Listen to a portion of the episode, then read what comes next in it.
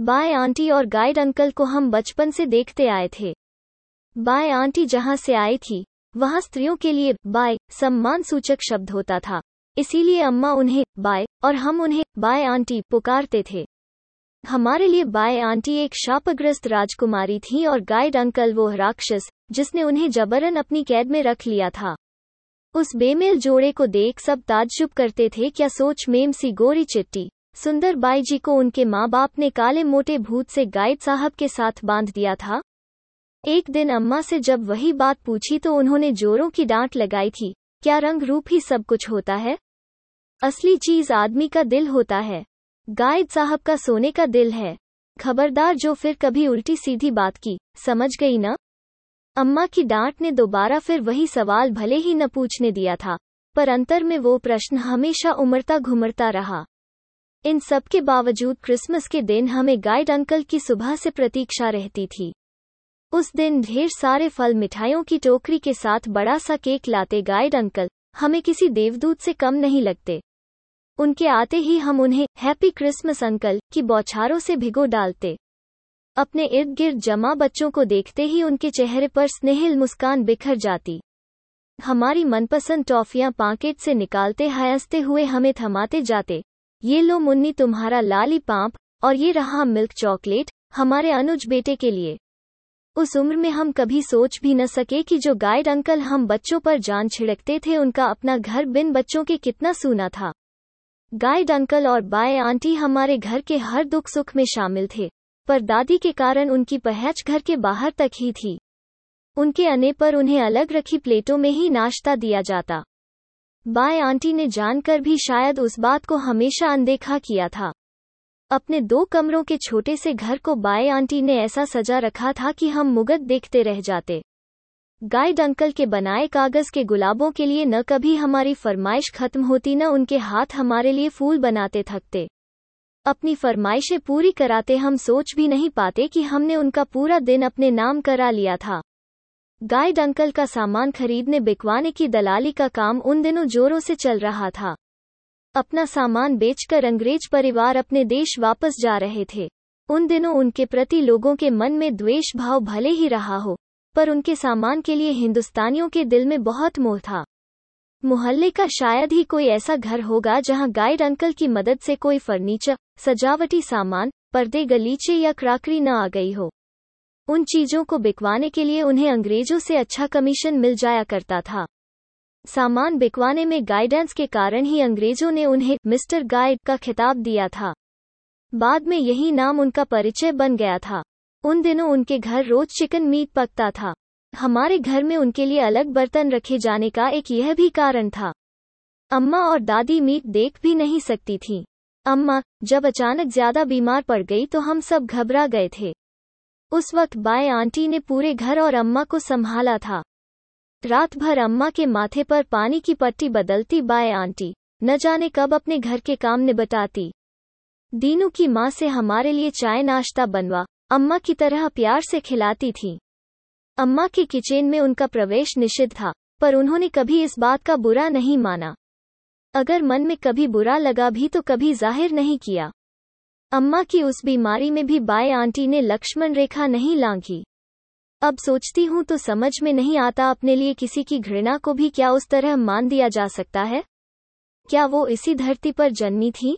अम्मा के पानी मांगने पर वो हम में से किसी को पुकारती थी। खेल छोड़कर आने पर हमारी झुंझलाहट स्वाभाविक ही होती। भला यह भी कोई बात हुई, सारा काम कर सकती है। अम्मा के मुँह में दो बूंद पानी नहीं डाल सकती। हम झेंझलाते नहीं डाल सकती बेटिया वना तुम्हारी अम्मा का धर्म भ्रष्ट हो जाएगा। अपनी मजबूरी वो किस आसानी से बता जाती। बाई जी और गाइड साहिब क्रिस्तान थे। हम बच्चों ने उनकी बाज़ार से लाई मिठाई मेवा खूब खाए, पर उन्होंने हमेशा यह ध्यान रखा उनके घर में पकाया खाना हम कभी न चखें। हालाँकि बाय आंटी अपने घर में बहुत अच्छा खाना बनाती, पर हमें उसका अंश भी नहीं देती। कभी उनकी कंजूसी पर बेहद गुस्सा आता अपने लिए इतना अच्छा खाना बनाती हैं, हमारे लिए रद्दी केक बाज़ार से लाती हैं। हम आपसे नहीं बोलेंगे, नन ही कविता को गोद में उठाती बाय आंटी की आँखें भर आती। नहीं बिटिया रानी, हम तो तुम्हारे लिए बाज़ार से सबसे बढ़िया केक लाए हैं, ये हमारा खाना तो एकदम खराब है। देख लेना जो हम इसे मैन में भी डालें। शायद बाय आंटी उस दिन सचमुच खाना नहीं खाती थी। उम्र की सीढ़ियाँ फलांगते हमारे जीवन में बाय आंटी और गाइड अंकल का महत्व कम होता गया। हमारे साथ अम्मा की भी व्यस्तताएँ बढ़ती गई। बड़ी दीदी की शादी फिर भैया का विवाह निपटाती अम्मा से बाई कब कहाँ छूट गई, पता ही नहीं चला। शादी ब्याह के मौकों पर पुराने विचारों वाले परिवार के सामने बाय आंटी का प्रवेश निषिद्ध सा था। कभी आ जाने पर अम्मा जैसे घबरा सी जाती। बड़ी ताए चचिया सास की तरेरती निगाहों से वो डर जाती। जल्दी से उन्हें किसी बहाने वापस भेज, अम्मा चैन की सांस लेती। फिर भी चचिया सास बड़बड़ाती ही जाती, तुमने तो बहु हद ही कर दी, जात कुजात कुछ नहीं देखती। हमारा भी धर्म भ्रष्ट करोगी। अम्मा की विवशता बाय आंटी ने समझ ली थी, इसीलिए बड़ी दीदी की शादी में साड़ी का पैकेट दूर से थमा, वापस चली गई थी। अम्मा खाने के लिए आग्रह करती ही रह गई थी।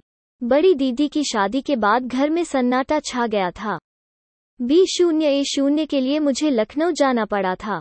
घर छोड़ते वक्त खूब रोई थी, पर कॉलेज के जीवन ने जल्दी ही घर का बिछोह भुला दिया था। हॉस्टल की दुनिया ही निराली थी। शुरू में रैगन का डर भले ही हावी रहा, बाद में अपने को एक बड़े भरे पूरे परिवार का सदस्य बना पाया था। जूनियर्स की तकलीफ़ में सीनियर्स बड़ी बहन बन, सहायता करती थी। कॉलेज हॉस्टल की दुनिया में ऐसी रमी की अम्मा को खत डालने में भी देरी होने लगी थी।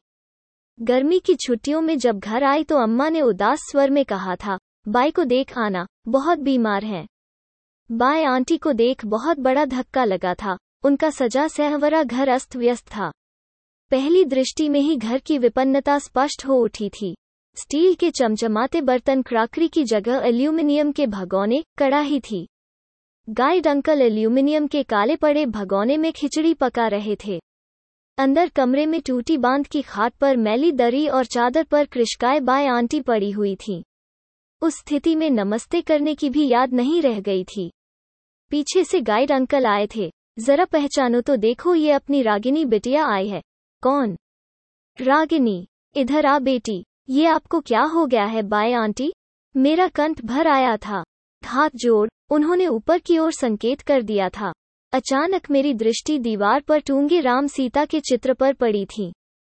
ये क्या? बाय आंटी तो हमेशा ईसा को पूजती थी। फिर आज गाइड अंकल ने एक केन की कुर्सी खींच, मुझसे बैठने को कहा था। ये सब कैसे हो गया? आंटी कब से बीमार है अंकल? मेरा बैड लक इसको खा गया बेटी।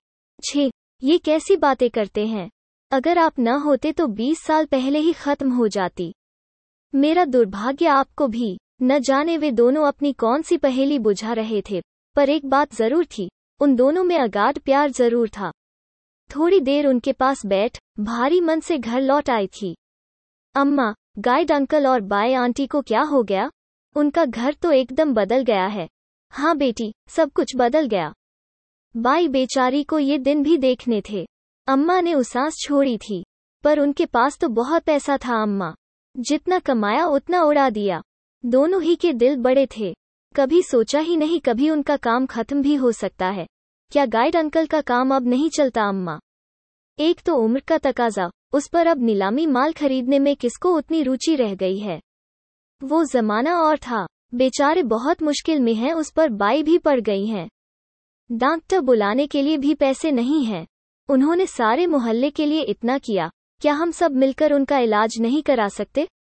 उन दोनों का स्वाभिमान इस बात की इजाज़त नहीं देगा। दूसरे का एहसान याद रखने वाले लोग दुनिया में कम ही होते हैं। बहती गंगा में हाथ धो, सब उन्हें अकेला छोड़, अलग हो गए मुन्नी। दूसरे दिन सुबह सूजी की खीर बना बाय आंटी के पास जा बैठी थी। गाइड अंकल ने आँखें मूंदे पड़ी बाई जी को पुकारा था, आँखें खोलो गौरी, देखो हमारी बिटिया तुम्हारे लिए क्या लाई है। बाई जी को उनके नाम से पुकारते गाइड अंकल को उसी दिन सुना था। मुश्किल से आँखें खोलती बाय आंटी के चेहरे पर हल्की सी मुस्कान आ गई थी। अब जल्दी से उठिए आंटी, ये खीर चखकर बताइए कैसी बनी है। मैं उन्हें खीर खिलाने को आतुर थी। मेरी बेटी के हाथ का बनाया तो अमृत ही होगा। रत सिर्फ़ बातों से नहीं मानूँगी आंटी, खाकर बताना पड़ेगा। अंकल, जरा इन्हें उठाइए तो हाथ का सहारा दे। हमने उन्हें तकिए के सहारे बैठा सा दिया था। चम्मच से खीर उनके मैन तक ले गई तो उनकी आँखों से झरझर आँसू झरने लगे थे। ये क्या? आप रो रही हैं, एंटी? गाइड अंकल ने आगे बढ़ प्यार से उनके आँसू पोछे थे। अपनी नम आँखें छिपाने के लिए वे हमें अकेला छोड़ बाहर चले गए थे। तू कुछ देर तो बैठेगी न बिटिया, मैं अपने काम निपटा कर आता हूँ। हाँ हाँ अंकल, आप आराम से जाइए। मैं हूँ न आंटी के पास।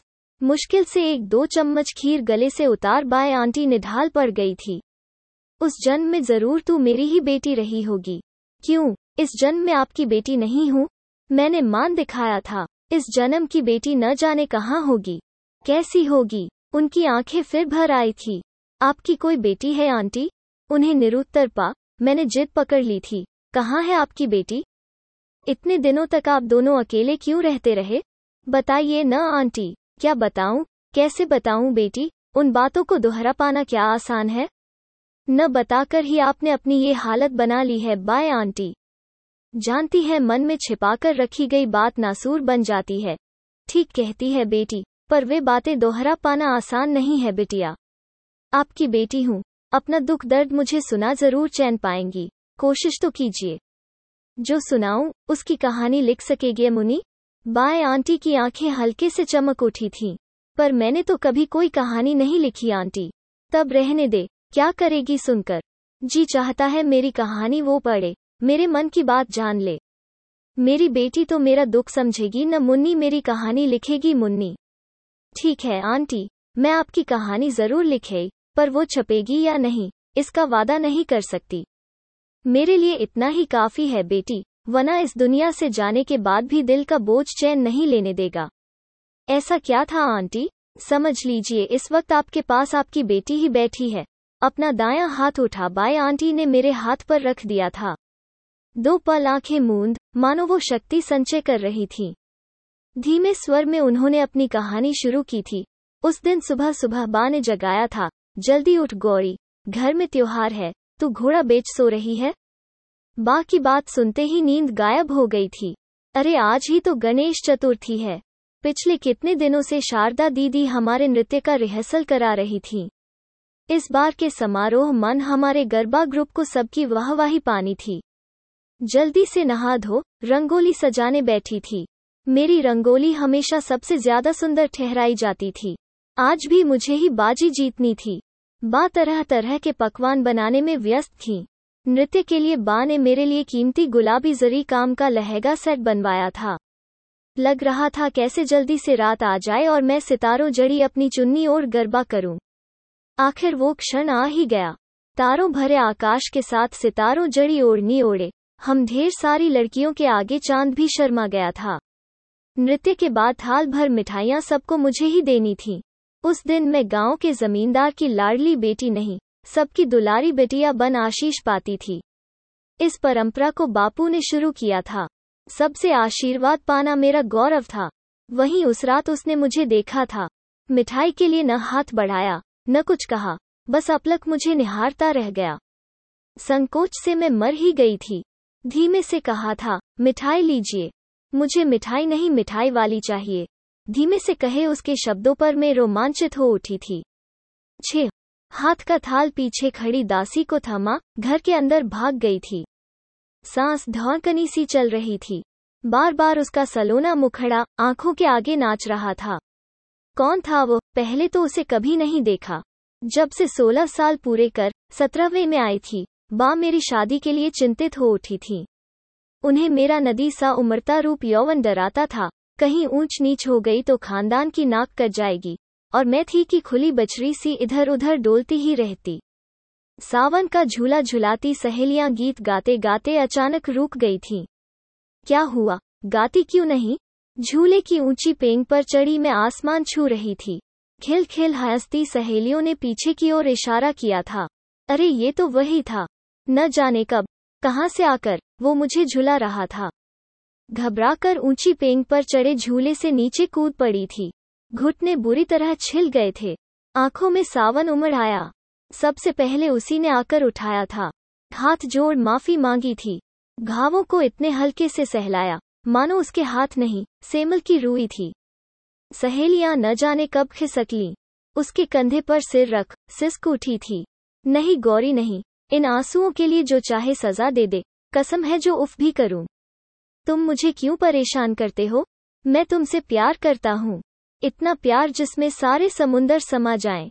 पर मैं तुमसे नहीं करती। बा कहती हैं, ये गंदी बात होती है। तुम्हारी बा गलत कहती है। वो तुम्हारे बापू को प्यार करती हैं। क्या ये गंदी बात है? बा की तो बापू से शादी हुई है। मैं भी तुमसे शादी करूँगा। उसने दृढ़ स्वर में कहा था, हमें ऐसी बातें अच्छी नहीं लगती। शर्मा कर हथेलियों में मैन छिपा लिया था। फिर कैसी बातें अच्छी लगती हैं? वही करूँगा। वो हल्के हल्के हैंड्स रहा था। कैसी भी नहीं, अपने को उसकी पकड़ से छुड़ा भाग गई थी। मेरे पीछे वो हायस्ता खड़ा रह गया था। बापू को अपने ब्राह्यत्व का बहुत गर्व था। मेरा वर कुल गोत्र में ऊँचा ही होना चाहिए। इकलौती बेटी के लिए उनके न जाने कितने सपने थे। कोई प्रस्ताव उन्हें भाता ही नहीं था। उससे मेरी अक्सर मुलाकातें होने लगी थीं। सहेलियों को उसने न जाने कैसे मोहाविष्ट कर लिया था कि वे उसके गीत गाते न थकती। इन सब के बावजूद उससे मेरी शादी असंभव थी। कुल गोत्र, आर्थिक स्थिति, किसी भी तरह वो हमारे परिवार के बराबर नहीं बैठता था। बापू की जिद और क्रोध से पूरा खानदान डरता था। उनके सामने वो प्रस्ताव रखने की हिम्मत भी, दुस्साहस ही था। सब कुछ जानते हुए भी उसकी बुलाहट पर कोई न कोई बहाना बना, मैं पहच ही जाती। बा को शिकायत होने लगी थी, अब मैं उनके पास रहते हुए भी सहेलियों के पास पहचने को व्याकुल रहती। बापू ने मेरे लिए घर वर की जोरों से तलाश शुरू कर दी थी। उस दिन घर में खूब तैयारियाँ हो रही थीं। बा उंगी उंगी घर सजाने में व्यस्त थीं। मुझे अच्छे कपड़े पहन तैयार होने को कहा गया था। मेरे विस्मय पर बा ने प्यार से मेरी ठोड़ी उठा, माथा चूम लिया था। मैनहल की दासी कन्या ने कान में फुसफसाया था ऐ दिदिया रानी, आज आपके वो आ रहे हैं, समझ गई ना? मैं सुन्न पड़ गई थी। अब क्या होगा? उससे बिछुड़कर तो जीते जी मर जाऊँगी। बार से थोड़ी देर के लिए अपनी सहेली राधा से मिलाने का बहाना कर घर से बाहर आ सकी थी। पूरी बात सुनते ही वो गंभीर हो गया था। आज हमारे इम्तिहान की घड़ी आ ही गई गौरी। अब इसी पल तुम्हें मुझे या अपने परिवार में से एक को चुनना है। बोलो, तुम्हारा क्या फैसला है? मुझे मौन खड़ा देख वह नाराज़ हो गया था। अगर मुझे पता होता तुम्हारे मन में मेरे लिए इतनी सी भी जगह नहीं तो बहुत पहले ही ये गाँव छोड़ कहीं दूर चला गया होता। मैंने तुम्हारे प्यार में धोखा खाया है, गौरी। नहीं नहीं कि, मैं तुम्हें बहुत प्यार करती हूँ, तुम्हारे बिना मैं जी नहीं सकती। तुम मुझे गलत समझ रहे हुए, मोहन। मैं रो पड़ी थी, ठीक है तो चलो अभी इस गाँव को छोड़, कहीं ऐसी जगह चले जाएँगे, जहाँ हमें कोई न खोज सके। चलोगी, गौरी। तुम बापू को नहीं जानते, वे हमें ज़िंदा नहीं छोड़ेंगे। अपने मान सम्मान के लिए उन्हें किसी की चिंता नहीं है। मेरे साथ डरने की ज़रूरत नहीं है, गैरी। मुझ पर विश्वास है न? पर, हम कहाँ जाएँगे? पर वर्क के लिए अब टाइम नहीं है। या तो अभी मेरे साथ चलो वना समझ लेना मैं तुम्हारे लिए मर चुका हूँ। ठीक है, मैं तुम्हारे साथ चलने को तैयार है। कांपते स्वर में मैं इतना ही कह सकी थी। उसने एक भरपूर नज़र मुझ पर डाली थी। आने वाले अतिथियों को दिखाने के लिए बा ने ढेर सारे गहने पहनाए थे। नए कपड़ों में मैं शायद ज़्यादा ही सुंदर लग रही थी। तो चलो, एक पल की देरी भी ठीक नहीं। मेरा हाथ पकड़ वो चल दिया था। उसके घर में दूसरा था ही कौन जिसके लिए वो सोचता, जिससे कुछ पूछता। निपट अकेले बचपन काट, जवानी की दहलीज पर मेरा साथ उसे मिला था। दूसरों की दया पर आश्रित बचपन, जवानी के आते ही फुफकार कर उठा था। उसे वो पराश्रयी ज़िंदगी नहीं जीनी थी। गाँव के मुखिया से लड़, ऊपर तक जा पहचा था। दूसरों के कब्जे से अपनी ज़मीन छुड़ाकर ही उसने दम लिया था। उसके जीवट की सब तारीफ़ करते थे। आज उस ज़मीन का मोह छोड़, वो उसके साथ अनजान पद पर चल दिया था। रेलगाड़ी में बैठते ही मेरा मन बा और बापू के लिए हाहाकार कर उठा था। न जाने उनसे ये सदमा कैसे झेला जाएगा। आँखों से आंसुओं की धार बह चली थी। आसपास के मुसाफिर चैंक गए थे। तभी उसने बात बनाई थी। शादी के बाद पहली बार माँ का घर छोड़ा है। इसीलिए माँ की याद आ रही है। दो चार स्त्रियों ने मुझे ढार से भी बैंधाया था। अरे लड़की की जात को ये दुख झेलना ही पड़ता है। कहीं जन्म ले, कहीं और जा बसे। धीरज धर बेटी, बाद में यही पराया घर अपना लगने लगेगा। रेलगाड़ी की लंबी दो रातें बिता हम इलाहाबाद के पास फूलपुर पहुँचे थे। उसके पास जो पैसे थे उनसे दो चार दिन धर्मशाला में कट गए। उसके बाद गहनों का नंबर आया। इस बीच धर्मशाला के चेकीदार की मदद से एक सेठ के यहाँ उसे पहरेदारी का काम मिल गया। ज़िंदगी चल पड़ी थी। कभी अपने घर की याद कर खूब रोती, पर जीवन के अभावों पर कभी नहीं रोई। कुछ दिनों से पड़ोस की कोठरी में एक क्रिश्चियन परिवार आकर रहने लगा था। पुरुष एकदम काला भुज और पत्नी एकदम जैसे परी कन्या। हम दोनों उस बेमेल जोड़ी पर खूब हँसते। पुरुष अपनी पत्नी की हर मांग पूरी करने में ही जीवन को सार्थक करता। पत्नी भी उसके आते ही फरमाइशों की पिटारा खोल डालती। बेचारा थका मादा पति, फिर फरमाइशें पूरी करने में जुट जाता। उन्हें देख मोहन मुझे बाहों में ले खूब प्यार करता, अपने भाग्य को सराहता जो उसे मुझ जैसी पत्नी मिली थी। कुछ दिनों से सुबह सुबह मितली आती देख, वो मुझे डॉक्टर के पास ले गया था। डॉक्टरनी ने मुस्कराते हुए बधाई दी थी, अब तुम बाप बनने जा रहे हो, इसकी अच्छी तरह देखभाल करना। खुशी से भर उसने मुझे ऊपर उठा लिया था, उन नौ महीनों उसने मुझे फूल सा रखा था, पारो का जन्म हम दोनों के लिए बहुत शुभ सिद्ध हुआ था। सेठ ने उसे तरक्की देकर अपना खास बांडीगार्ड बना लिया था तनख्वाह बढ़ जाने से घर में भी खुशहाली आ गई थी। रेडियो पर आने वाले फिल्मी गीत सुनने हमारी पड़ोसिन ट्रेसा भी आने लगी थी। रेडियो के गीतों पर नाचती ट्रेसा नन्ही पारों को गोद में उठा उसे भी चक्कर खिलाती जाती। खिलखिल हंसती पारों का मैन चूमती ट्रेसा, अपने को भूल जाती। ट्रेसा हमें बहुत अपनी लगने लगी थी। घर वालों से बिछुड़, वो मेरी बहन बन गई थी। मुझे दीदी पुकारने के कारण मोहन उसका जीजा बन गया था। जीजा साली की नोक झोंक पर हम खूब हँसते। ज़िंदगी आराम से गुजर रही थी। कभी बार और बापू बहुत याद आते। जी चाहता उन्हें खत डाल, माफ़ी मांग लूँ। पर बापू का डर आड़े आ जाता, कहीं यहाँ पहच उन्होंने मोहन को कुछ कर दिया तो? सोचती थी, एक बार अकेली पारो को ले, उनके पास अचानक पहच पावों पड़ माफ़ी मांग लूँगी। नातिन का मोह छोड़ पाना क्या आसान होगा? पारो एक साल की हो गई थी टैसा की तो वो जान ही थी। अक्सर अनजान लोग उसे ट्रेसा की बेटी समझने की भूल कर बैठते। ट्रेसा का मैन गर्व से चमक उठता दीदी, ये तुम्हारी बेटी मैं ले लूँगी समझी। अपने लिए एक और बेटी ले आओ। मुझसे एक और बेटी लाने को कह रही है। अपने लिए क्यों नहीं ले आती? ला सकती हूँ। बशर्ते वो पारो जैसी गोरी सी गुड़िया हो। अपने बाप सी भूतनी नहीं। छे, पति को भला ऐसे कहा जाता है। कितना प्यार करते हैं वो तुझे। बड़ी बहन की तरह उसे समझाती और वो हंसती रहती। उस साल इलाहाबाद में कुंभ मेला लग रहा था। दूर दूर से तीर्थयात्रियों से भरी रेलें इलाहाबाद पहुँच रही थीं। बापू हमेशा कुंभ मेले पर गंगा स्नान के लिए इलाहाबाद जाया करते थे। मन में बार बार आता, क्या पता बापू और बा से वहीं मिलना हो जाए। उत्सुकता से मैं कुंभ स्नान की प्रतीक्षा कर रही थी। पारों के लिए मेले में पहनाने के लिए नई फ्राकें खरीद कर रख ली थीं। उसे देख बापू बा कितने खुश होंगे। कल्पनाओं में डूबी ये नहीं सोच पाती थी कि हज़ारों लाखों लोगों में बापू बा से मिल पाना क्या संभव होगा। गंगा स्नान के लिए जाते समय ट्रेसा भी हमारे साथ जाने को तैयार थी। मोहन ने चिढ़ाया था, अगर गंगा में डुबकी लगा ली तो हिंदू बनना होगा। बोलो है मंजूर क्यों? क्या मैं हिंदू नहीं हूँ? ये देखो अब तो मैं सिंदूर भी लगाती हूँ। मोहक मुस्कान के साथ कही उसकी बात पर मैं चैंक उठी थी। इतने बड़े परिवर्तन पर मेरी दृष्टि भी नहीं पड़ी थी। कब उसने मांग भर सिंदूर लगाना शुरू कर दिया था? क्यों? उतनी बड़ी बात मैं देख भी न सकी। एक कांटा सा गड़ा महसूस किया था मैंने। इधर साली जीजा की नोकझोंक, हँसी मज़ाक कुछ ज़्यादा ही होने लगा था। ठीक है, आज घर लौटकर बात करनी ही होगी। उत्साह कम हो गया था, पर मेले में तो जाना ही थी। मेले की रौनक में मन का अवसाद झट सा गया था। पिता के कंधे पर चढ़ी पारो ताली बजा हैंस रही थी। गंगा में डुबकी लगा पास के हनुमान मंदिर में प्रसाद चढ़ाने अकेले ही जाना पड़ा था। मंदिर के भीतर जाने को टैसा तैयार नहीं थी, उसके साथ मोहन को भी बाहर रुकना पड़ा था।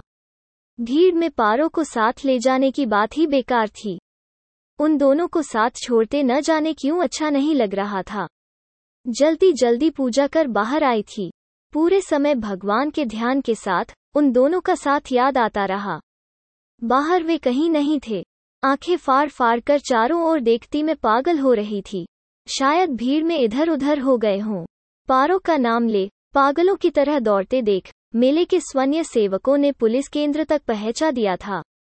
पूरी बात सुन पुलिस अधिकारी हैंस पड़े थे। बच्ची के साथ उसका बाप है, फिर भी आप डर रही हैं।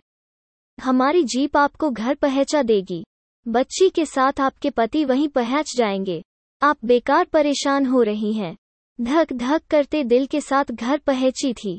बंद दरवाजे का ताला देख फिर रो पड़ी थी। तसल्ली दे पुलिस वाले चले गए थे। दोपहर से रात हो गई, पर आने वालों का पता नहीं। देर रात टैसा के पति आए थे। उनका काम ही ऐसा था कि वो जल्दी घर नहीं लौट पाते। इसीलिए ट्रेसा का ज़्यादा समय हमारे साथ बीतता था। सब देख सुनकर वो भी घबरा गए थे। अपने कमरे का ताला खोलने के काफ़ी देर बाद वे फिर आए थे। हताशा निराशा उनके चेहरे पर लिखी हुई थी। अब उनकी खोज करना बेकार है। वे दोनों चले गए, हमेशा के लिए। सिर पकड़ वे पास पड़ी कुर्सी पर लुढ़क गए थे। अवाक में उनका मह ताकती रह गई थी, ये क्या कह दिया उन्होंने? सारे जेवर और नकदी के साथ टैसा उसके साथ चली गई। साथ में ले गई थी मेरा खून। मेरे जिगर का टुकड़ा पारो। पारो चीख कर मैं ज़मीन पर गिर पड़ी थी। दिन और रातें कैसे बीती, याद नहीं। इतना ज़रूर था कि टैसा के पति साइमन साया बन हर वक्त मेरे आसपास बने रहते। उन्हीं ने जबरन मुसम्मी का रस मैन में डाल मुझे जीवित रखा था। होश में आने पर चारों ओर घना अंधेरा था। बा बापू के साथ, उस स्थिति में नाता जोड़ पाना असंभव था। जहर खा मर जाना चाहा था। पर हमेशा शांत रहने वाले साइमन उस दिन दहाड़ उठे, किस लिए मरना चाहती हो? कोई दो बूंद आँसू बहाने वाला भी है? ऐसी भी क्या मौत जिस पर कोई न रोए? मैं तुम्हें यह मौत नहीं लेने देगा। अवाक उनका मैन ताकती रह गई थी। तुमसे कभी कुछ नहीं चाहूँगा, पर क्या हम दो दोस्तों की तरह ज़िंदगी नहीं काट सकते? इस ज़िंदगी का बोझ अकेले ढो पाना मुझसे नहीं होगा। नहीं होगा। हाथों में चेहरा ढांप वो सिस्क रहे थे। अपने को संयत कर उन्हें संभाला था। वो शहर छोड़ हम यहाँ आ बसे। पुश्तैनी मोटर पार्ट्स का बिज़नेस छोड़, साइमन मोटर कार बिकवाने वाले दलाल बन गए। मेरे लिए पक्की वैष्णवी रसोई की व्यवस्था कर उन्होंने संकोच से कहा था, मैं बाहर खाना खा लिया करूँगा। आपके लिए ज़रूरी सामान महंगवा दिया है। वह ऐसे निभाएँगे दोस्ती? और हाँ आज अपनी दोस्ती की शुरुआत हम जश्न मनाकर करेंगे। साइमन का ताज्जुब ठीक ही था। हमेशा की शांत गौरी उस दिन पहचानी नहीं जा सकती थी। जिद करके मैंने उस दिन चिकन पकाया था। साइमन परेशान दिख रहे थे। उन्हें खाना परोस अपने लिए परोसा था। प्लेट में चिकन डालते देख वो असहज हो उठे थे। ये क्या, आप तो वेजिटेरियन हैं, प्याज भी नहीं खाती, फिर? उनके सवाल का जवाब दिए बिना चिकन पीस मह में डाल, पूरी ताकत से दबा डाला था। तू समझ सकती है बेटी, वो क्षण कितना कठिन रहा होगा। वर्षों के संस्कार आस्था मिटा पाना क्या सहज होता है? सच कहूँ तो उस वहशी पल ऐसा लगा था। वैसा कर मानो मैंने मोहन से अपना बदला ले लिया था। उसे अपने जीवन से दूर ढकेल, उसके साथ सारे रिश्ते तोड़, अपने को मुक्त कर लिया था। अचानक वो बेहद थक गई थी। एक घूंट पानी देगी मुन्नी। कहानी तो पूरी कर दूँ।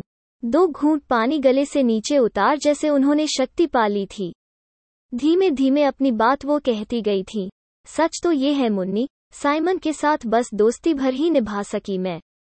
टैसा ने जिस चेहरे से नफरत की, वो कितना खूबसूरत है, काश वो जान पाती। फिर भी कभी अपने को उन्हें सौंप न सकी। ऐसा नहीं कि हमारे बीच कभी कोई कमज़ोर क्षण न आया हो, पर उस पल में बर्फ़ बनी रह गई। साइमन ने कभी जबरन अपने को मुझ पर थोपने की कोशिश नहीं की। शायद मुझसे ज़्यादा वो मेरे मन को जानते हैं। एक बार कोशिश की थी उनका प्राप्य उन्हें दे दून पर उन्होंने गंभीर स्वर में कहा था, तुम्हें साथ रखने में मेरा बहुत बड़ा स्वार्थ है, इसीलिए कभी बदले में वो कुछ देने की कोशिश मत करना, जो तुम मन से नहीं दे सकती। भीख मैं बर्दाश्त नहीं कर सकता। मेरे बोझ को ढोते रहने में उनका क्या स्वार्थ हो सकता है एमुनी शायद मेरी तरह वो भी ट्रेसा को भुला नहीं सके। उन दोनों की यादों के शव, हम दोनों पूरे जीवन अपने कंधों पर ढोते रह गए। बस। उनकी भावनाओं की मौत के लिए मैं जिम्मेवार हूँ, मुन्नी। क्यों नहीं उन्होंने किसी और का साथ चाहा? तू देख ही रही है। उम्र के साथ साइमन का काम कम होता गया है। हम दोनों ने जहाँ एक साथ एक दूसरे का दुख बांटा, वहाँ कुछ अच्छा समय भी साथ बिताया है। आज हम दोनों एक दूसरे के पूरक बनकर भी अधूरे रह गए हैं। गाइड अंकल आपको बहुत चाहते हैं, एंटी। ए, आप भी उन्हें इतना मान देती हैं। जीवन में इतना भी कितने लोगों को मिल जाता है? मैंने उन्हें तसल्ली देनी चाहिए थी। जाते जाते यही दुहक तो मत रहा है, मुन्नी। साइमन को वो सब क्यों न दे सकी जो उस धोखेबाज को दे बैठी? क्या हक था साइमन का जीवन व्यर्थ करने का? ऐसा क्यों सोचती हैं आंटी? आपने उनका साथ दिया है। आपके साथ इस घर में वो कितने खुश रहते थे। कुछ न पाकर उन्होंने अपना सब कुछ मुझे दिया है, ए मुनी ट्रेसा के जाने के बाद वो वापस अपने घर लौट सकते थे। किसी और लड़की से शादी कर सकते थे। पर शायद मेरे प्रति के अपराध का वो इसी तरह प्रायश्चित करते रहें। वो बहुत महान है, जानती है, हमेशा वो मेरा मन पढ़ते रहे हैं। मेरी बीमारी में न जाने कब ईसा के चित्र की जगह, मेरे राम और सीता का चित्र यहाँ लगा दिया। वे जानते थे, सब कुछ बदल जाने पर भी भगवान के प्रति अपनी आस्था में नहीं बदल सकी। मेरे अंतर्मन में हमेशा राम सीता ही मेरे आराध्य रहे। कुछ रुक कर फिर उन्होंने कहना शुरू किया था इस जाति बेला ऐसा लग रहा है। पूरी ज़िंदगी अपने को धोखा ही देती रही। अनजाने अनचाहे साइमन को बहुत प्यार करती रही, पर मेरे संस्कारी मन ने कभी उन्हें स्वीकार नहीं करना चाहा, न ज़ुबान ने साथ दिया। आज बार बार यही लग रहा है, मेरे बाद कैसे जिएँगे वो? कौन है उनका? काश पारो जैसी एक बेटी उन्हें दे जाती तो छोड़ जाना आसान होता। उन्हें यह अकेला छोड़ते कलेजे में हुक उठ रही है मुन्नी। बाय आंटी रो रही थी। आप ऐसी बातें मत कीजिए, आंटी। आप कहीं नहीं जाएँगी, कभी नहीं जाएँगी। उनके साथ मैं भी रो रही थी। अगर तेरी कहानी पर कभी मेरी पारो तेरे पास आए तो उसे बता सकेगी न मुन्नी। उसका पिता वो धोखेबाज नहीं, वो तो एक चोर है जो मेरी बेटी छीन ले भागा था। उसका पिता साइमन है, जिसने उसकी माँ को प्यार, सम्मान और संरक्षण दिया है। बता मुन्नी मेरा ये काम कर सकेगी न? मेरा उत्तर पाने के लिए बाय आंटी व्याकुल थी। नम आँखों के साथ उनके हाथ की पकड़ से मुश्किल से अपना हाथ छुड़ा सकी थी। आपका काम ज़रूर पूरा करूँगी, आंटी। आपकी कहानी ज़रूर लिखूँगी। ज़रूर लिखे। दृढ़ शब्दों में अपनी बात दोहराती, घर वापस आई थी। पूरी रात सोते जागते, शायद सुबह गहरी नींद सो गई थी। बाय आंटी के मन की बात गाइड अंकल को बताने का निश्चय कर, मन हल्का हो आया था। अम्मा के झकझोरने पर चैंक कर उठी थी। उनकी आवाज़ बेहद घबराई हुई थी। उठ, मुन्नी बाय हमें छोड़कर हमेशा के लिए चली गई। क्या? आ, कैसे अम्मा? कल शाम तो उन्हें ठीक ठाक छोड़कर आई थी। न जाने कब रात में दिल का दौरा पड़ा। डॉक्टर बुलाने की भी मोहलत नहीं दी बाई ने। ज़िंदगी भर सबकी सेवा की, पर जाते समय किसी को आवाज़ भी नहीं दी। गाइड साहब का बुरा हाल है। अम्मा रो रही थी। पीछे से आती अम्मा की पुकार अनसुनी कर। मैं बाएँ आंटी के घर की ओर दौड़ चली थी।